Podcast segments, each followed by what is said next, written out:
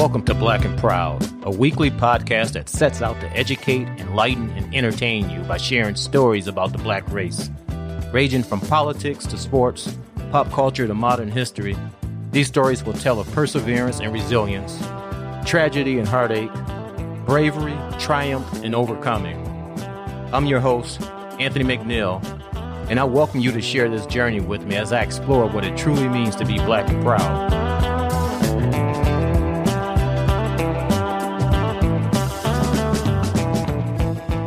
Hey, what's going on? Welcome to episode number three of the Black and Proud podcast. It is me, your boy Anthony McNeil.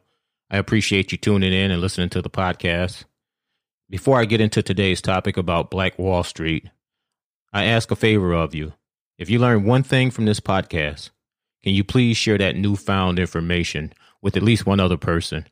After all, that's how this podcast came to be.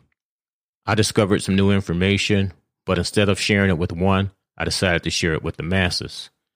Now, let's go ahead and jump into today's story about Black Wall Street. What is Black Wall Street? It was a 35 block area, also known as Little Africa, located in the Greenwood district of Tulsa, Oklahoma. It was named Little Africa because it was the most affluent all black community in America at that time. Inside this district, there were luxury shops, restaurants, movie theaters, a library, pool halls, nightclubs, you name it. They had everything here. And the cool thing about it, every business in the Greenwood district was 100% black owned. The area was made up of many former slaves and people that were looking to escape the racial oppression post the Civil War. And thanks to something called the Dawes Act, which had to do with Indians receiving land in order to become U.S. citizens from the government. Blacks were impacted by this act because many of them lived in territories within the Indian tribes. And if you were a freed slave living within some of these tribes, through other acts that were attached to the Dawes Act, you were entitled to some of this land that was being handed out by the federal government. Well, one of the gentlemen that was able to get some of this land was a gentleman by the name of Ottawa Gurley or O.W. Gurley, who was a wealthy black landowner. He was born to freed slaves in Huntsville, Alabama, and he grew up in the Pine Bluff, Arkansas area. And in 1893, Gurley participated in one of these land rush and he bought a lot of land in Noble County, which he later ended up selling. Well, he ended up he and his wife end up moving to Tulsa, Oklahoma, which is where he purchased 40 acres of land, and he later named those 40 acres Greenwood, which became the Greenwood District. He was the first black business owner inside of Greenwood back in 1906 his first business that he opened was a boarding house for blacks. He later teamed up with a gentleman by the name of J.B. Stratford, another wealthy black man at the time, who was also a former slave from Kentucky who had moved to the area. Self educated, he became a lawyer and an activist. And in 1889, Mr. Stratford moved to the Greenwood district and he did something that to me, I, I find it to be extremely incredible given the time frame that we're talking about. Mr. Stratford built a 55 room luxury hotel, one of the largest in the country for a black at that time. Stratford and Gurley were under the belief that in order for black people to prosper, they needed to pool their resources together. So the two of them came together and they would start giving loans to other blacks that wanted to start a business in the Greenwood district. Now, think about this for a second. Here you have two black men back in the early 1900s when you had massive racial oppression, all kinds of racial tension going on. Think about the determination, the resilience, and the hustle that these gentlemen had to have in order to overcome all the things that they needed to overcome in order to do what they did. Why can't we do that today? How come black people can't come together like that and pool our resources together and accomplish something as great as what these men did back then?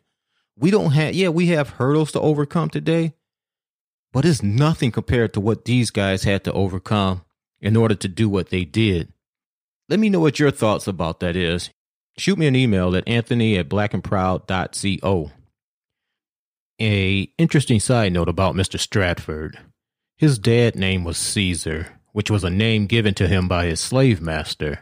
And while he was still a slave, his slave master's daughter befriended Caesar and taught him how to read. By 1863, Caesar was well able to read, and one of the things that he started to read was the Emancipation Proclamation. And as a result, he ended up petitioning his his slave master for his right to freedom. And one day he was traveling with his master to um, Stratford, Ontario, and lo and behold, his slave master decided to grant him his freedom. Well, Caesar decided to change his last name to Stratford after the city in Ontario, but he changed the T in Stratford to a D. Just an interesting side note about Mr. Stratford's dad. Now, the Greenwood district, like I said, it, it started to boom. It was pretty much self sufficient. By 1921, there had been roughly 10,000 blacks that had moved to the district, and there were all types of businesses. Like I said, luxury shops, restaurants, grocery stores, hotels, jewelry and clothing stores, movie theaters, barbershops, salons. They even had their own post office and their own bank, their own hospital, their own bus and taxi service. It was 100% completely self-sufficient. Now again, that's that's absolutely mind-blowing when you think about the time that we're talking about. And here we are in 2021 and we as black people cannot accomplish the same thing. One of the things that I love about the the Greenwood story and I think one of the things that made the, the area thrive so much I came across some information that said that whenever money entered the Greenwood district, it would exchange hands among all the different businesses within the area 19 to 36 times before it left back out the area.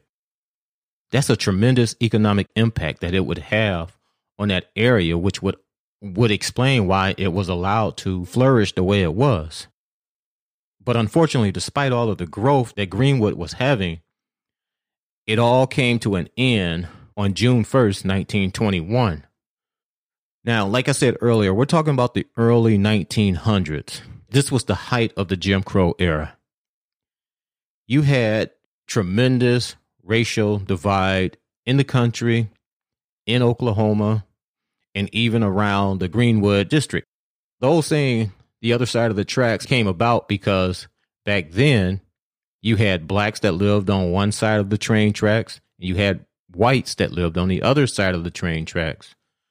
And despite the booming economic growth that was going on in Greenwood, they still had to fight to overcome a lot of racial injustice that was going on in Oklahoma. Many of the whites who were poor whites at the time became enraged and envious because of the growth and the success that many of these black people in Greenwood were having. Now, you got to remember at that time, and hell, even still today, to a certain degree, whites viewed the black race as the inferior race. They viewed themselves as superior over the black race. So for them, it was like, how dare you niggers get more than we have? That was not supposed to be allowed at that time.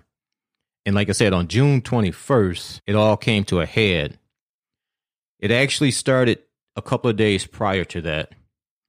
There was a 19 year old delivery boy by the name of Dick Rowland. Somehow he ended up on an elevator with this 17 year old white girl by the name of Sarah Page. I don't know how the two of them found themselves in this elevator together, but something took place on the elevator and the white girl started to scream. When the elevator stopped and the doors opened, they both took off running. Well, witnesses that saw this, you know, they reported it to the local paper at that time, and the paper ran a story the next day, which later turned out to be a bogus story, saying that Rowland had assaulted Page on the elevator. Well, unlike today, back then, they obviously didn't have social media or TVs or anything. So the way news spread was through the newspaper and through word of mouth. And you know, when shit spreads word of mouth, it gets exaggerated and you never get the full story or the true version. It always expands a little bit as it goes from person to person. And that's what happened here news started going around within the white community that Rowland had assaulted this girl, he had raped this girl, he had did all these bad things to this girl, and these rumors started to incite and agitate this white community. On May 31st, Rowland was arrested and taken to the local courthouse where he was held. When the white people in the area found out that Rowland was being held there, a bunch of them grabbed their weapons and their firearms and they decided to go to the courthouse and they demanded that the sheriff or the local police turn Rowland over to them so that they could go out and lynch him. Now, this was not an uncommon thing back then, unfortunately, because a lot of the police officers and a lot of the law enforcement were just as racist as the people in the community. So it was not unheard of for law enforcement to turn people over, black people over to these white crowds in order to prevent some type of riot or whatever from happening. Well, word got back to some of the black residents in Greenwood that this crowd of white people were at the courthouse and they were looking to lynch this 19 year old black boy. A group of men from Greenwood grabbed their firearms and they went to the courthouse to try to protect Rowland. When they got there, an altercation took place between themselves and some of the whites. Shots were fired, and some of the research that I found said that a couple of people on both sides were shot and killed. The problem was there were more whites than there were blacks at the courthouse. So the black gentlemen, they all retreated back to Greenwood on the other side of the train tracks. The next morning, on June 1st, 1921, roughly a thousand white men went to Greenwood and they started to shoot and kill any black people that they saw. They also started setting fires to all of the businesses, to the homes.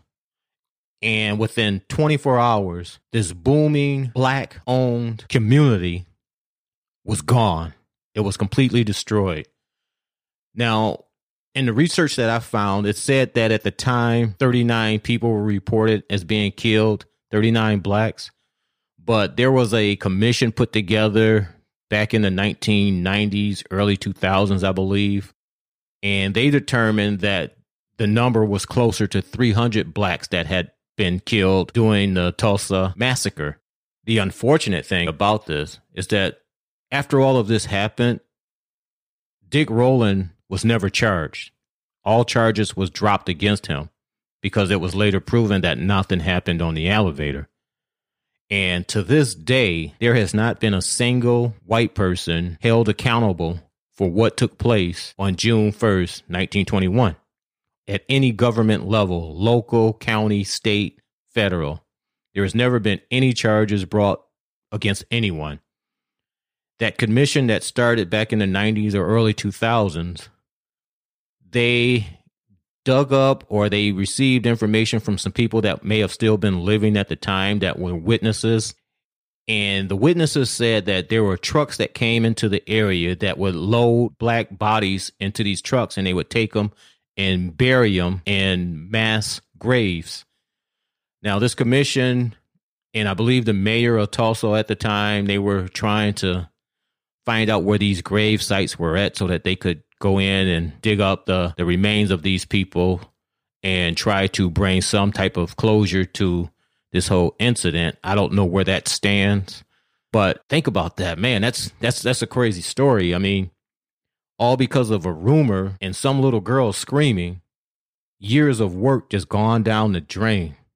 A side note regarding Mr. Gurley, he and literally thousands of other blacks that lived in the area of Greenwood were arrested.